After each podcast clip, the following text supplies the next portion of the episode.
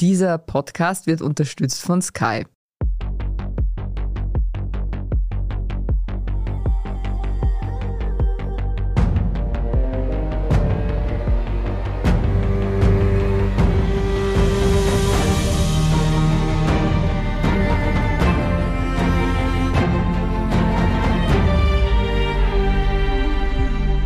Ich bin Doris Brisching. Sie hören Serienreif, den Podcast über die angeberische Welt der Serien. Wir lieben Serien und die Welt davor, dazwischen und dahinter. Und ganz besonders lieben wir Serien, wenn wir über sie mehr, über das Leben und uns erfahren. Und ich würde sagen, das ist definitiv der Fall bei Inventing Anna, einer faszinierenden Serie von Netflix, in der es um eine Hochstaplerin geht. Nämlich um die Hochstaplerin Anna Sorokin, auch bekannt unter ihrem zweiten erfundenen Namen Anna Delvey, einer Hochstaplerin, die in den 2000er Jahren das New Yorker Establishment getäuscht und reihum ausgenommen hat. Das ist eine Serie mit neun Folgen und dazu darf ich begrüßen den absoluten Top-Experten für Angeberei und Hochstapelei, nämlich meinen lieben Kollegen Kulturredakteur Christian Schachinger. Hallo Christian. Hallo. Christian, wie viele Punkte würdest du der Serie geben? Von wie vielen? Von zehn. Fünf. Weil, es muss jetzt begründen, ja, einfach so sagen, fünf Punkte geht naja, nicht. Die Serie, die Serie steht unter dem Motto, das kommt immer im Vorspann, diese Geschichte ist wahr, außer wir haben sie erfunden, teilweise. Und die Handlung der Serie ist natürlich, sage ich mal, zu 50 Prozent erfunden, hat nichts mit der Original-Hochstaplerin Sorokin zu tun. Und das ist für dich ein Kriterium, wenn man sagt, wahr und nicht wahr, die muss schon wahr sein. So. Nein, überhaupt nicht. Aber ich hätte sie mir nicht angeschaut, wenn, mhm. wenn ich nicht hier eingeladen worden wäre. Also mhm. ich hätte bei der ersten Folge nach 15 Minuten wahrscheinlich abgeschaltet. Also ich würde schon sieben, acht Punkte würde ich vergeben. Abzüge gibt's für mich, aber da können wir noch darüber reden, für die kreative Darstellung von Journalismus in dieser Serie. Wie entstehen Aufdecker-Stories? Das fand ich spannend. Ich würde auf jeden Fall Punkte vergeben an Julia Garner, wo ich halt wirklich ein kleines Fangirl bin. Julia Garner ist die Hauptdarstellerin und ich finde sie wie in Osak wirklich großartig. Die macht ihren Job recht gut. Ich finde auch gut diese Aufstellung von Diversity. Das ist zeitgemäß. Man hat das gut besetzt, divers besetzt und man hat auch, finde ich, schon ein Bild von einer Frau, nämlich die berufstätig ist. Das ist die Journalistin, das Bild der Journalistin, amerikanisches Mädchen, die schwanger ist zunächst und dann ihr Baby bekommt und in allen Serien der Vergangenheit, glaube ich, ja, ist das dann der Zeitpunkt, wo die Ehe kriselt.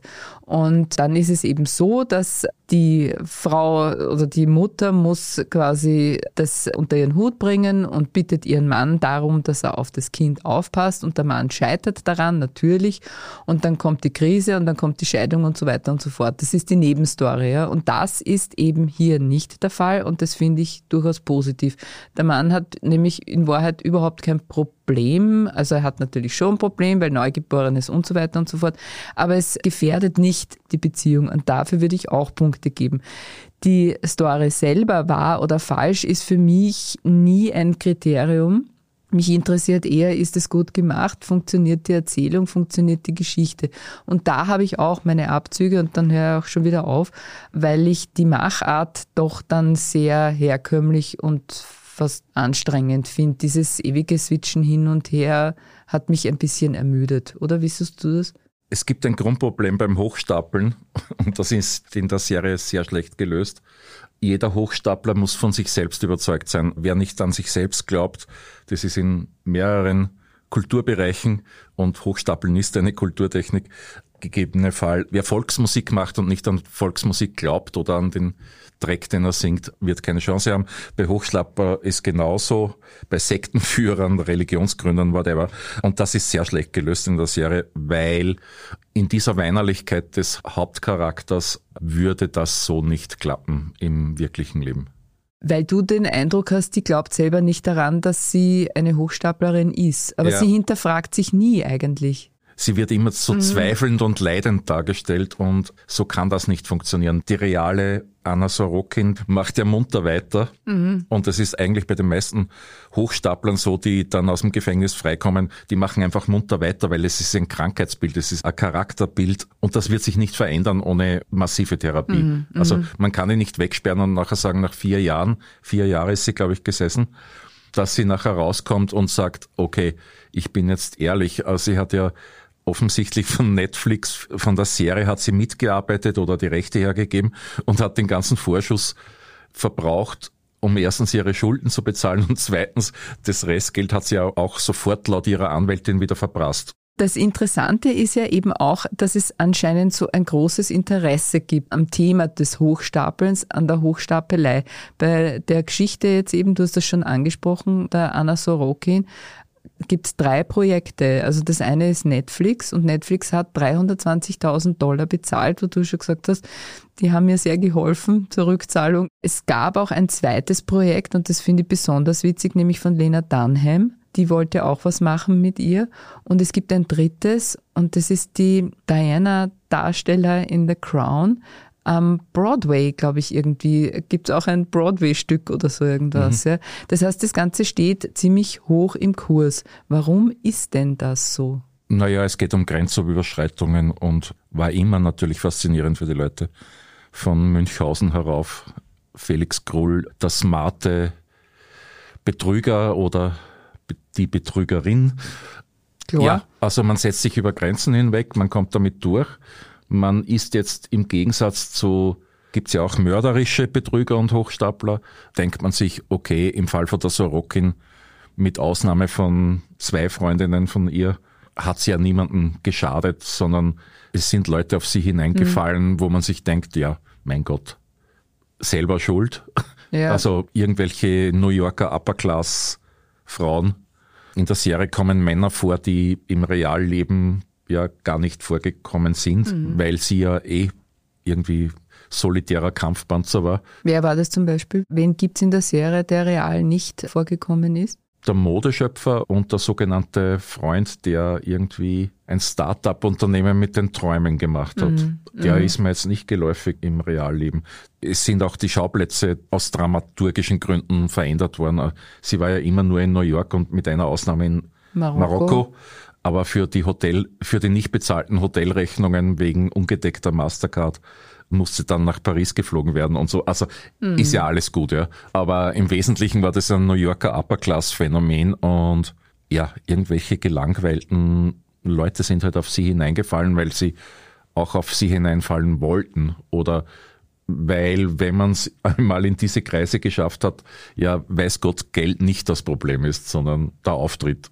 Also weil eine der Grundbotschaften, wenn man so will, könnte ja auch sein, ja, also dass diese reiche, verkommene Gesellschaft so blind ist vor lauter Gier, dass sie nicht kapieren, dass sie da total aufs Glatteis geführt werden. Na, ich glaube nicht. Es ist eigentlich ein Plädoyer fürs Grundsätzliche allgemeine Grundeinkommen. Also Geld sollte einfach kein Problem sein.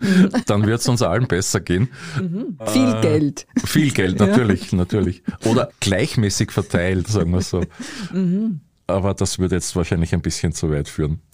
Na, aber eben, also wirklich die Grundintention sozusagen, ja, ich meine, die sind so voller Gier und voller Machtgeilheit, dass die nicht mehr erkennen, dass da jetzt irgendwie so ein junges Pupperl daherkommt, ja, und vielleicht auch anders geil. Wobei das ist schon interessant, ja, also weil Sex spielt keine Rolle. Ich glaube auch nicht, dass es um Macht geht, sondern es ist einfach Langeweile und Abwechslung. Abwechslung ist gut. Also wenn man sich um die täglichen Belange im Leben nicht kümmern muss, könnte ich mir vorstellen, ich kenne es ja nicht so, aber könnte ich mir vorstellen, dass es schneller mal langweilig werden könnte.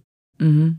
Na gut, bevor es hier langweilig wird, würde ich sagen, wir machen eine kurze Pause.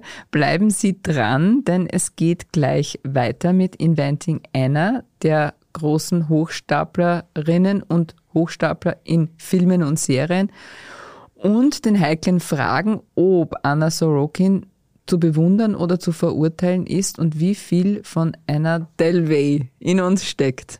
One, two, three. Mehr Action. Mehr Nervenkitzel. Mehr Emotionen. Die besten Geschichten an einem Ort erlebst du nur bei Sky. Mit unseren neuesten Sky Originals und preisgekrönten internationalen Serien. Sky, wo Serien zu Hause sind. Die Zweitautorin neben Shonda Rhimes ist Jessica Presser und die ist offenbar Journalistin. Und zwar die Journalistin, die den Artikel geschrieben hat auch, ja, der eben dann zu der großen Aufdecker-Story geführt hat. Und das finde ich spannend, weil ich ganz ehrlich die Art und Weise, wie hier Journalismus dargestellt wird, gelinde gesagt interessant finde. Wie siehst du das, Christian? Journalismus ist seit der Fernsehserie Luke Rent überhaupt eine interessante filmische Sichtungsweise, sage ich einmal. Wäre einer näheren Betrachtung einmal wert, würde ich sagen, oder? Ja, es ist vor allem auch im deutschen Fernsehfilm oder im österreichischen ist es ja eigentlich noch schlimmer. Ähm, ich weiß nicht, wie sich Drehbuchschreiber oder die Menschen eine Arbeit vorstellen als Journalist, aber so findet sie definitiv nicht statt. Ich finde es ja interessant, weil man irgendwie immer sagt, ja, wenn man ein Drehbuch schreibt und man recherchiert und man bereitet sich vor und so weiter und so fort.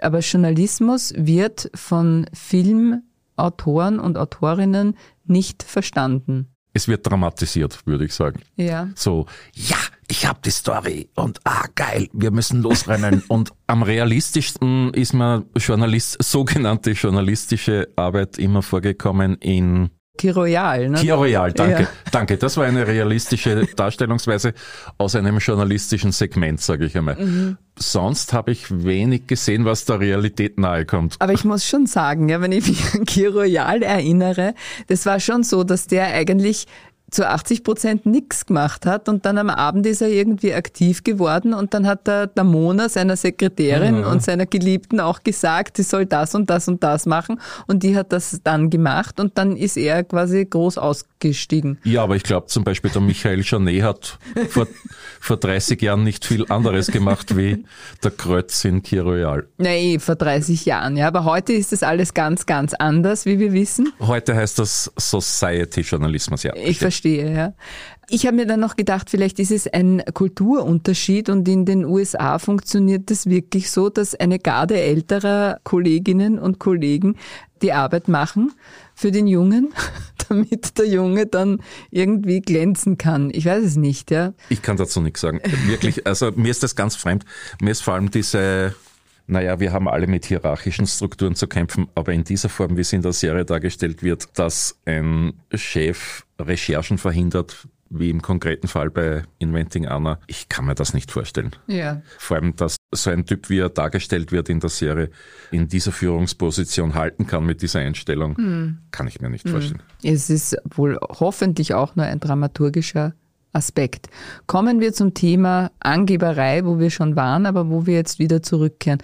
Christian, du hast dich mit Hochstapelei in Filmen und Fernsehen auseinandergesetzt. Welche Ausnahmeerscheinungen sind dir untergekommen? Nämlich jetzt im Film und Fernsehen. Du meinst gelungene? Ja. Was ist mit Catch Me If You Can? Der ist mir gar nicht so präsent. Eher, weiß nicht, Asterix und Obelix, die nur auf Drogen der Seewolf Raimund Hamsdorf, der eine rohe Kartoffel zerdrückt hat, wo mein Vater mit seinen Freunden, wie ich Kind war, um 1975 oder so, 73, probiert hat, eine rohe Kartoffel zu zerdrücken. Okay, na, aber. Und ist es ihm gelungen? Nein, das geht auch nicht. Na, die war vorkocht, die Kartoffel. Natürlich. Aber für mich war es eine Lichtgestalt, ja. Raimund Hamsdorf war, glaube ich, mein erster Held. Aber, aber so, aber so der Betrüger ist ja, ich meine, ich weiß nicht, es gibt hunderttausend Filme über das.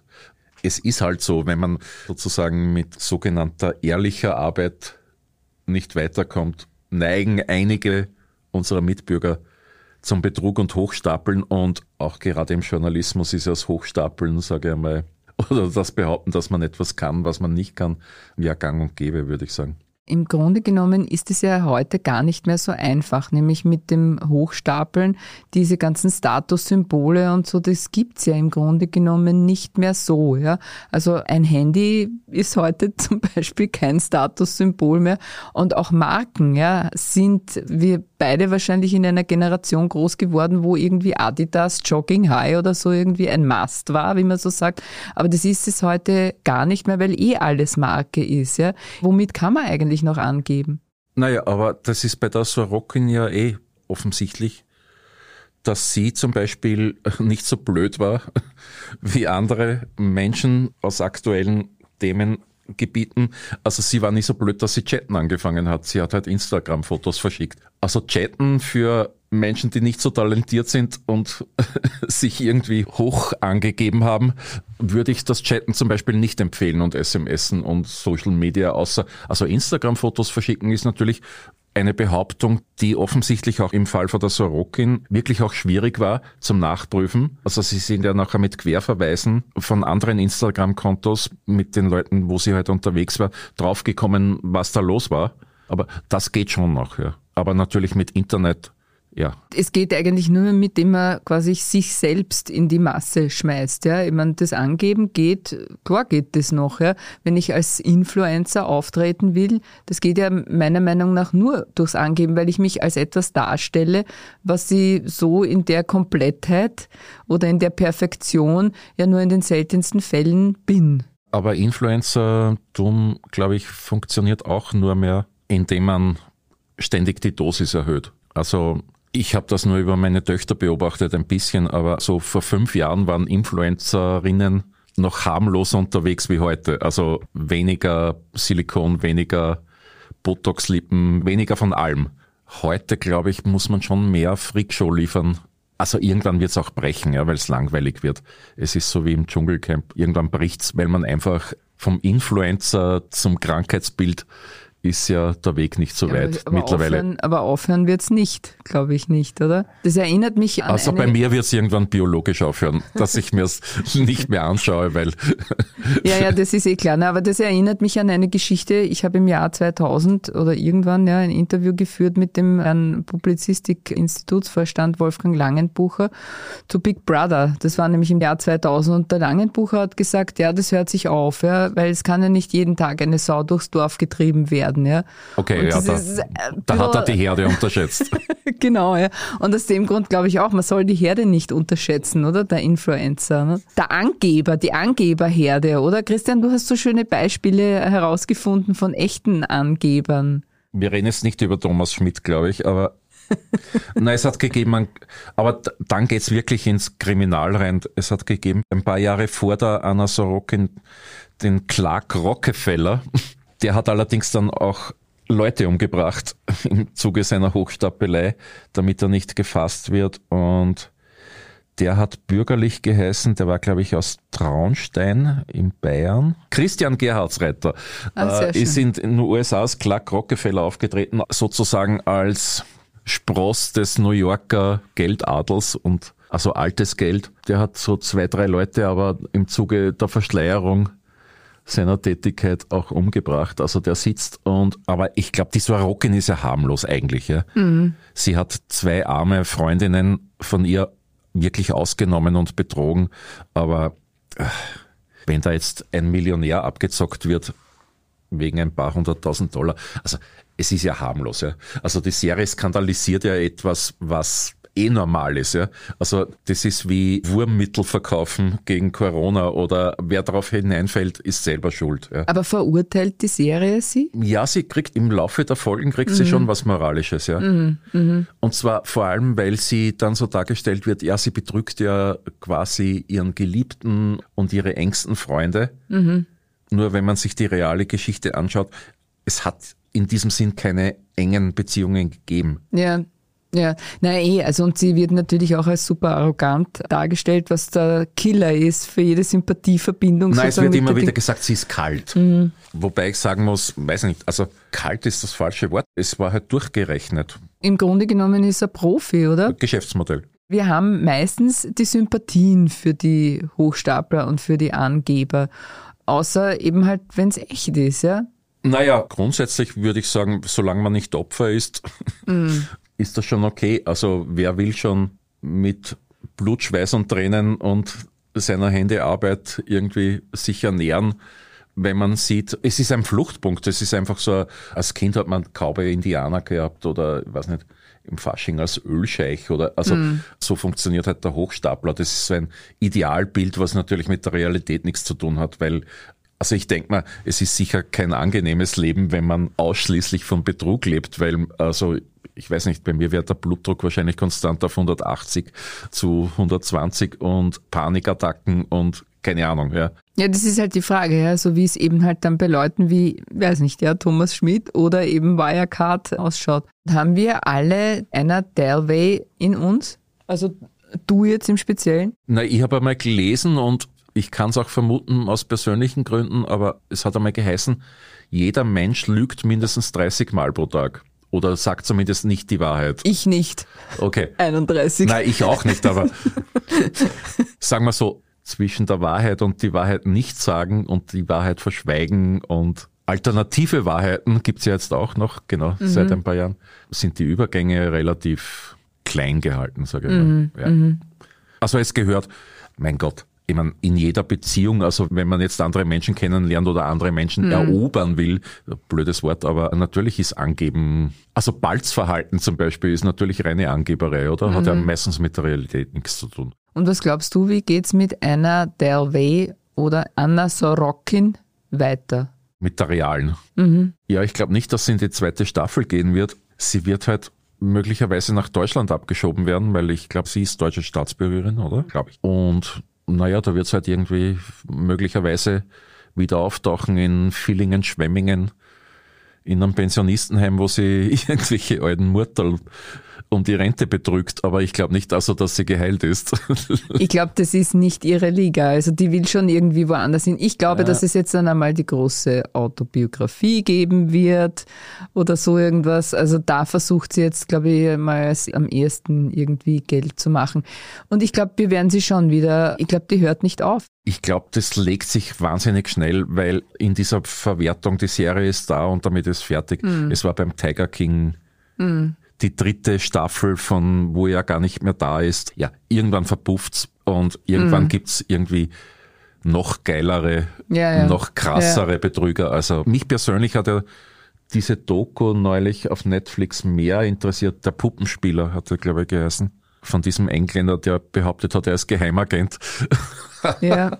der was ja wirklich auch in einem realistischen Rahmen Menschen betrogen hat. Mhm. Also im kleinen Rahmen muss man eigentlich sagen. Das hat mich eigentlich mehr interessiert, als wie jetzt diese Sorokin. Ne? Das ist eine Dokumentation der Puppenspieler. Genau. Okay, das ist der Anspieltipp. Gut, dann würde ich sagen, vielen Dank, lieber Christian, fürs Kommen und für deine Expertise. Ich danke. Das war's mit Serienreif. Wenn Ihnen dieser Podcast gefallen hat, dann freuen wir uns über eine 5-Sterne-Bewertung, damit Sie keine Folge verpassen. Abonnieren Sie uns bei Apple Podcasts, Spotify oder wo auch immer Sie Ihre Podcasts hören. Das nächste Mal hören wir uns am 3. März dann wieder über etwas ganz anderes, nämlich über die wilden Wikinger nämlich Vikings Valhalla. Wir danken Christoph Grubitz an den Reglern und Ihnen fürs Zuhören. Bis zum nächsten Mal und frohes Schauen. Bye, bye.